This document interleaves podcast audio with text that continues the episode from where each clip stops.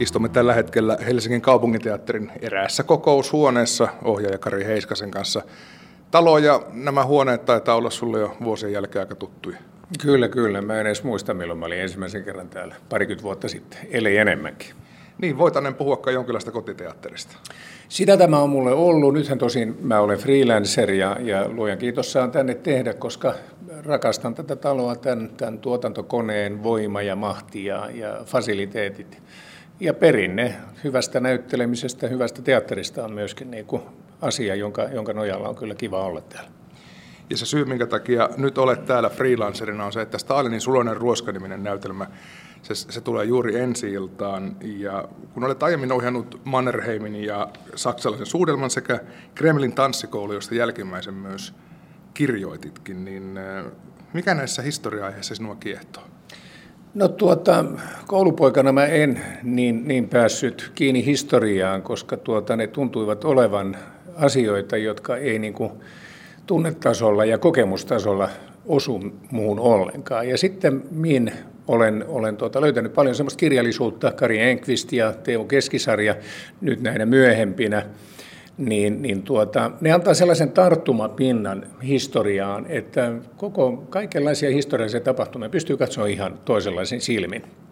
Henkilökohtaisen ja sitten sellaisen, jonka niin kun tajuaa, että tuolta ton on täytynyt tuntea. Ja itse asiassa tämä on jotakin sellaista, joka, jonka teatteri, teatterissa haluaa myöskin todentaa. Ja teatterihan on oivallinen väline kertoa historiallisia tapahtumia ja tuoda just sitä sellaista arkipäivää, toden tuntua ja, ja tota aistillisuutta ja kaikkea triviaa. Itse asiassa mä luen kirjoja aika paljon, siis nimenomaan historiakirjoja ja muutakin, sillä mä etsin sieltä, huomaan etsiväni niin kuin sellaista, mikä, mikä niin kuin muuttuisi tilanteeksi näyttämölle ja just sellaisia sattumuksia, lausahduksia, asioita, jotka avaa ja tekee niin kuin kouriin tuntuvaksi erilaisia historiallisia prosesseja, jotka sinällään kuvattuna täysin, niin ne on usein hyvin kompleksisia. Niin nyt jos miettii näitä, näitä kolmea näytelmää, siinä on Suomen sisällissota, noottikriisi ja nyt tämä uusin on valvontakomission aikaan sijoittuva, niin nimenomaan Suomen historia ja nämä tämmöiset vaaran paikat, käännekohdat, ne kiehtoo. Kyllä, kyllä. Siis kun Suomihan ei tälle geopolitiikalle mitään mahda, Venäjä ja, ja Saksa on nämä, nämä kaksi kaveria, joiden kanssa me joudutaan, on jouduttu operoimaan ja haluttu operoida, niin eh, näitä kolme näytelmää yhdistää tietenkin se, että niitä tilanteita, jossa vierasvalta on vaikuttanut Suomeen. Saksalaiset pääsivät kansalaissodan jälkeen ensin autettumaan valkoisia, niin sitten heille annettiin tota, aika monen mandaatti toimia täällä ja, ja, ja tota, toivottiin, että Saksasta tulee kuningas ja, ja tota, niin poispäin. Ja sitten taas Neuvostoliitto lupaa kyselemättä halusi puuttua Suomen, Suomen politiikkaan valvontakomissio loi hyvän pohjan sille ja, ja Kekkonen sen edusmiehenä sittemmin tuota, käytti häikäilemättä tätä neuvostoliittokorttia ja kriisi on minusta niin kuin koko Kekkosen uran kannalta yksi sellainen niin kuin kulminaatio tai tiivistelmä, jossa näkyy kaikki se, sen ajan tota, ajan henki, poliittinen vallankäyttö, Kekkosen persona kaikessa moninaisuudessaan ja sitten tietysti se, että miten pieni valtio pystyy operoimaan tällaisen ison, suunnattoman, vahvan ja täysin arvaamattoman valtion rinnalla. Valvontakomission ajasta on, sitä on paljon kirjoitettu, sitä on tutkittu ja tutkitaan edelleen. Mutta miten draaman ja taiteen tekijänä, niin minkälaisen tulokulman valitsit? No kaiken kaikkiaan kuvata valvontakomissiota, niin se tarkoittaa, että silloin pitää kuvata sitä suurta arvoitusta, että mitä, mitä he ovat täällä tehneet, siis miten he ovat eläneet. Mä pyrin menemään ihon alle ja kuvaamaan jotakin sellaista, joka, joka ei näistä dokumenteista näy. Ja tähän tarkoittaa sitä, että silloin täytyy alkaa operoida draaman ehdoilla. Mä uskoisin, että tässä on suhteellisen kestävä tämä, niin kuin tämä historiallinen kehys. Toisin sanoen se, että mitä valvontakomissio tuli tänne tekemään. Se tuli tänne valvomaan välirahasopimuksen toteuttamista ja siihen kuuluu tietyt asiat. Ja, ja tuota, ikään kuin tämä, niin kuin tämä suuri linja ja, ja tarkoitus ja, ja tota, ne reunaehdot, se konteksti uskoakseni kyllä toimii, mutta sen sisällä on ollut pakko alkaa tehdä tiivistyksiä, tehdä tulkintoja, dramatisoida, eikä välittää aina faktisista päivämääristä, kunhan se kuitenkin tapahtuma sinänsä on niin kuin ikään kuin luonteeltaan oikein, niin mä olen katsonut, että draama kestää tällaisen. Ja sitten, jotta se dramaturgia tulisi jollakin lailla niin kuin koherentiksi, niin on, on pakko myöskin tehdä pieniä sovellutuksia ja, ja, ja, tota, ja, ja nimenomaan tulkita. Mutta siis teatterissa tällainen tarkoittaa sitä, että, että tuota, se myös samalla kun se tekee tulkintaa, niin asettaa kysymyksiä. Ehkä tarjoaa niin uusia näkökulmia, mutta asettaa kysymyksiä, että hei, olisiko se voinut mennä tällä tavalla. Heittäkää helvetti tuo pumaska. Tämä on epävirallinen keskustelu. Sopii minulle. Puhukaa minulle kuin hevosvarkaalle. Nuoleskelevat. Suomalainen talonpoika pelkää kommunismia kuin ruttua. Miksi? Haluaa seistä omalla maalla. Sitä paitsi takalaiset kommunistit ovat aggressiivisia. Hyökkäävät niitäkin vastaan, jotka voisivat olla heidän liittolaisiaan. Ja yhtä tyhmiä ovat porvarit. Mutta te olette Messias, joka muuttaa kaiken. En yksi, mutta minulla on suunnitelma. Siis ei Aina kun jossain mainitaan Kekkonen tai Mannerheimin, niin tietyt historian tutkijat, historian ää, asiantuntijat heräävät ja, ja pyrkivät osoittamaan sen, että eihän se nyt noin mennyt, olette väärässä. Kari Heiskanen, kuinka turvassa fiktio on tällaiselta niin sanotulta faktan tarkistukselta, kun nyt näitä historiallisia näytelmiä sulla on jo jonossa? Joo, ei, ei, ei millään lailla tietenkään turvassa, että jos, jos tota, todelliset tutkijat, jollainen minä en tietenkään ole, jos he tulevat, niin he voivat osoittaa niin kuin lukemattomia asiavirheitäkin mahdollisesti siellä, siis mitä tulee detaljeihin. Ja, ja, ja tuota, mutta tutkiminen, niin se on, se on tietysti ihan eri asia. Mutta sinänsä on tietysti mielenkiintoista, että, että tuota, kun olen lukenut aikamoista määrää kirjoja eri lähtökohdista eri tutkijoiden, niin kyllä siellä on niin kuin keskenään heillä on hyvin ristiriitaista tietoa. Kuten esimerkiksi näin yksinkertainen asia, että miten Zdanov ensimmäistä kertaa tuli, tuli Suomeen. Yhden tulkinnan mukaan hän tuli junalla ja Kekkonen meni junalle vastaan, tunki sinne junaan. Toisen tulkinnan mukaan hän tuli Malmin lentokentälle. Ja sitten isoin asia on ehkä se, josta mä yritin saada selkoa historioitsijoiden aamulla, että mikä on oikea lukumäärä, kun joku esitti, että valvontakomission henkilöitä oli täällä neuvostoliittolaisia 150 ja joku toinen arvioi, että 600, niin jos edes siitä määrästä ei ole yhteistä käsitystä, että mikä se faktinen määrä oli, niin, niin tuota, kyllä se minusta kertoo siitä, että ei tutkijoidenkaan kaikkeen sanomaan pidä luottaa. Kun mainitsit tuon taustatyön, niin sitähän tällainen näytelmä varmasti vaatii. Avaa vähän sitä, kuinka mittavasta prosessista on, on kysymys, että saadaan tuollainen reilun tai vajan kahden tunnin näytelmä kirjoitettu? No mä aloitin tämän työn jo viime syksynä. Kirjoitin rungon sille ja, ja, ja tota, samanaikaisesti siis voidakseen kirjoittaa yhden kohtauksen, pitää lukea yksi tai kaksi päivää kirjallisuutta. Tietysti täytyy ensin tuntea siis sen tapahtuman kulku. Tässähän mä olen tiivistänyt tämän ajanjakson yhteen vuoteen, syksystä 44 kevääseen, kesän alkuun 45. Ja hehän olivat täällä vuoteen 47. Mutta siis sotasyyllisyysoikeudenkäynti oli sitten taas niin hurjan iso monipolvinen kokonaisuus, että viittaan siihen, mutta en ole halunnut sitä lähteä kuljettamaan. Mutta kyllä se kirjoittaminen, tämän tyyppisen näytelmän kirjoittaminen, niin kyllä se on hirveän hidasta. Ja, ja tota, kaiken aikaa täytyy olla tuntosarvet niin kuin esillä ja, ja kuulostella, että miten tämä nyt menikään ja tarkastella faktoja. Juuri tänään esityksen jälkeen eräs valistunut katsoja sanoi, että Otto Vili Kuusinen ei ollut vuonna 1945 vielä politbyroon jäsen, vaan vasta 1949. No, tähän tietoon minä en ollut törmännyt, mutta tulipahan tämäkin nyt. Ehditäänkö se vielä korjata? Kyllä toki. Se, että kirjoittaa jonkun pienen viittauksen, mainitsit tuon sotasyyllisyysoikeudenkäynnin, niin sehän kuitenkin tarkoittaa sitä, että siitä pitää tietää kaikki. Eli sun pitää lukea, sanotaanko viisi kirjaa, jotta saat näytelmään tehtyä jonkun vaikka sivulausen viittauksen. Kyllä, kyllä, kyllä. Mä tuota, pidin varsin ansiokkaana sellaistakin kirjaa, joka, joka mä muistan nimeä, saattoi olla ne kahdeksan tuomittua. Vankilakuvaus. Mitä he tekivät? Siis mitä nämä sotasyylliset syyllisiksi todetut kahdeksan miestä, mitä he tekivät Sörnäisten keskusvankilassa, miten he viettivät siellä aikaansa. Ja, tuota, ja sitten oikeudenkäynti yhtä lailla. Et kun luin siitä, niin sitten mä huomasin, että tämä kokonaisuus on, on niin hurjan iso, että, että parempi on jättää se on parempi jättää ulkopuolelle. Olisiko siinä trilogian neljäsosa? Saattaisi olla, saattaisi olla. Tuota, musta tuntuu siltä, että mitä Suomen historiaan tulee, niin 1800-luku kaikkineen on jotenkin jäänyt turhan vuoksi paitsioon. Että vaikka me emme silloin vielä joku on sanonut, että me emme silloin olleet vielä kansakunta, mutta me aloimme jo mieltää itsemme kansakunnaksi. Sitten meillä oli kuitenkin siellä yliopisto, meillä oli tutkijoita, meillä oli filosofeja, kuten Snellman, joka pohdiskeli kansallisuusaatetta ja kansallisvaltiot syntyivät. Silloin lähdettiin kehimään meidän kansallisvarallisuutta, teollistuminen syntyi. Siellä on hurjan paljon semmoisia kehityskulkuja, jotka ehdottomasti pitäisi, pitäisi kuvata. Mä luulen, että syy siihen, että sitä aikaa ei ole nostettu esiin, voi olla osaltaan myöskin tämmöinen Neuvostoliiton ja Venäjän pelko, että kun me olemme silloin Venäjän vallan alla, niin okei, sitä aikaa ei meille ole. Ja tosiasiassa silloin tapahtui yhtä ja toista, ja se olisi, olisi varmasti kuvaamisen arvoinen.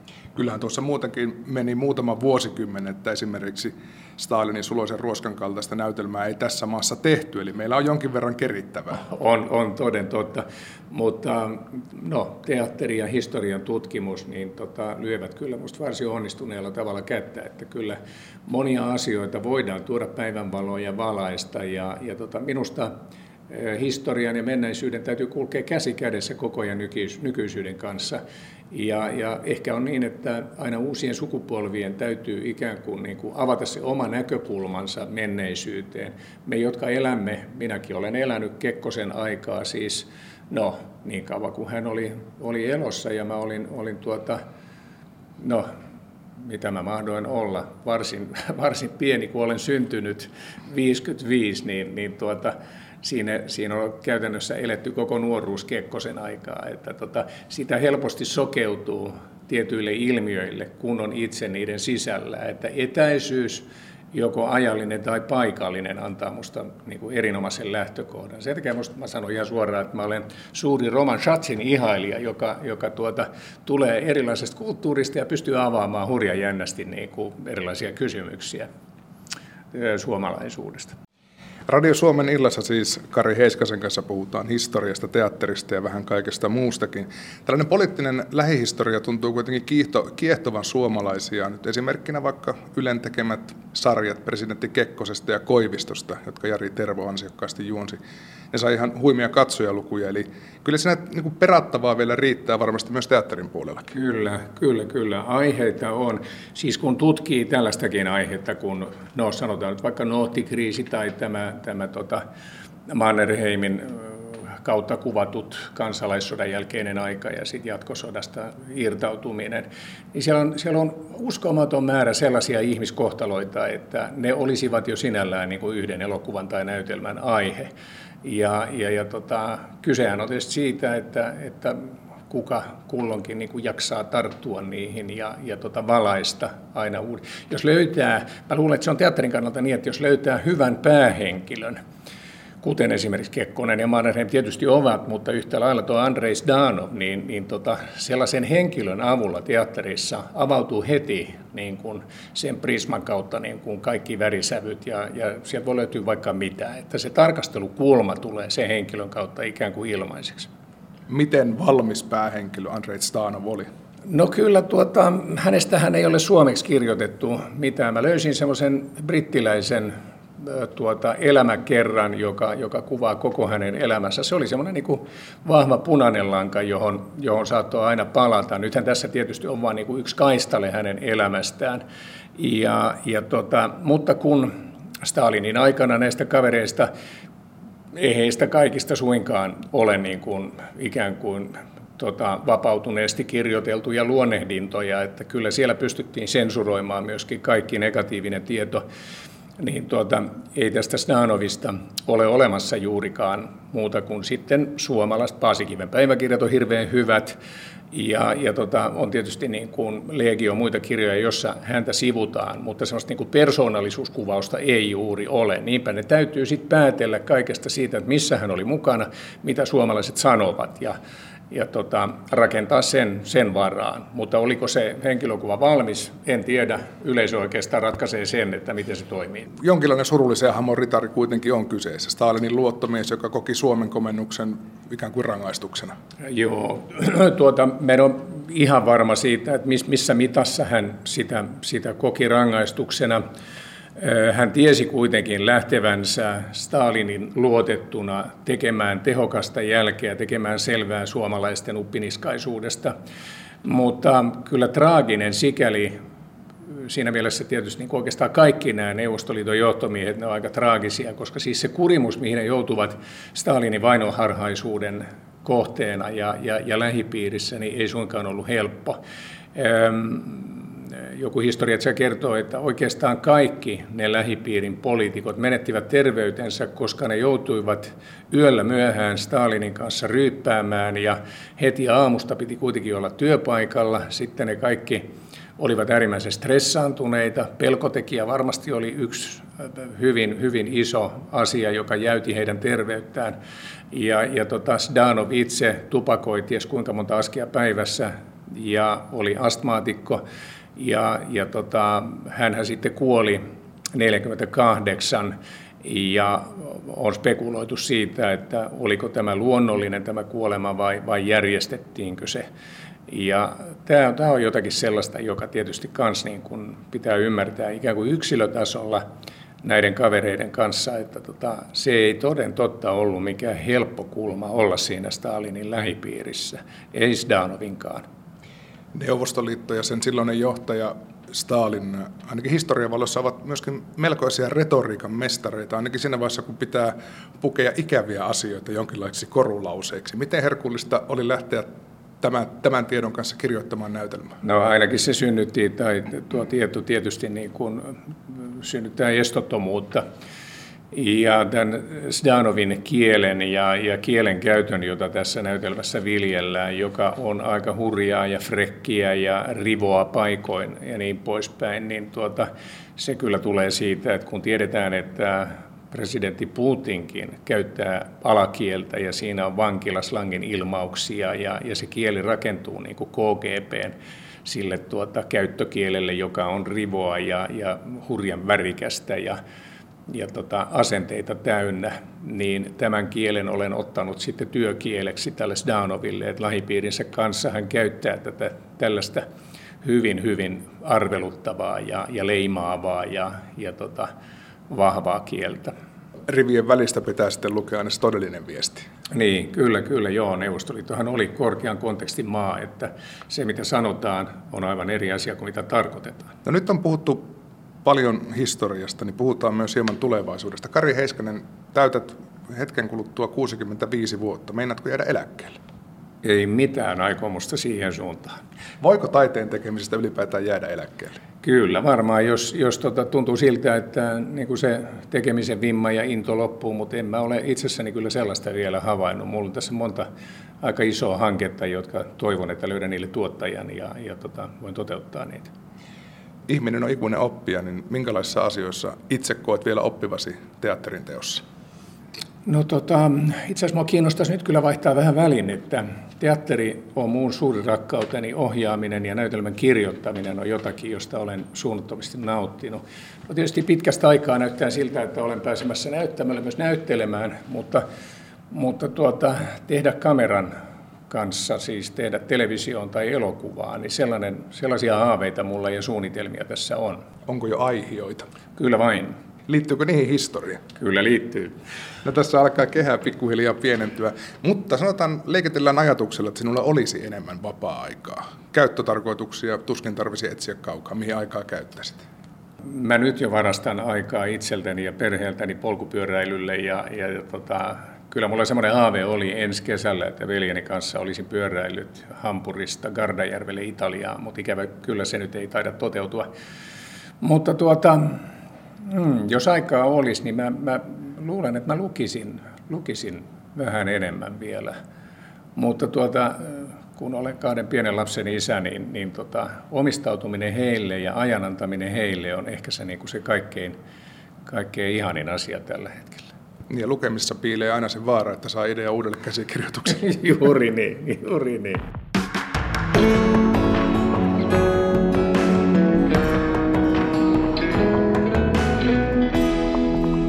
Yle Radio Suomi.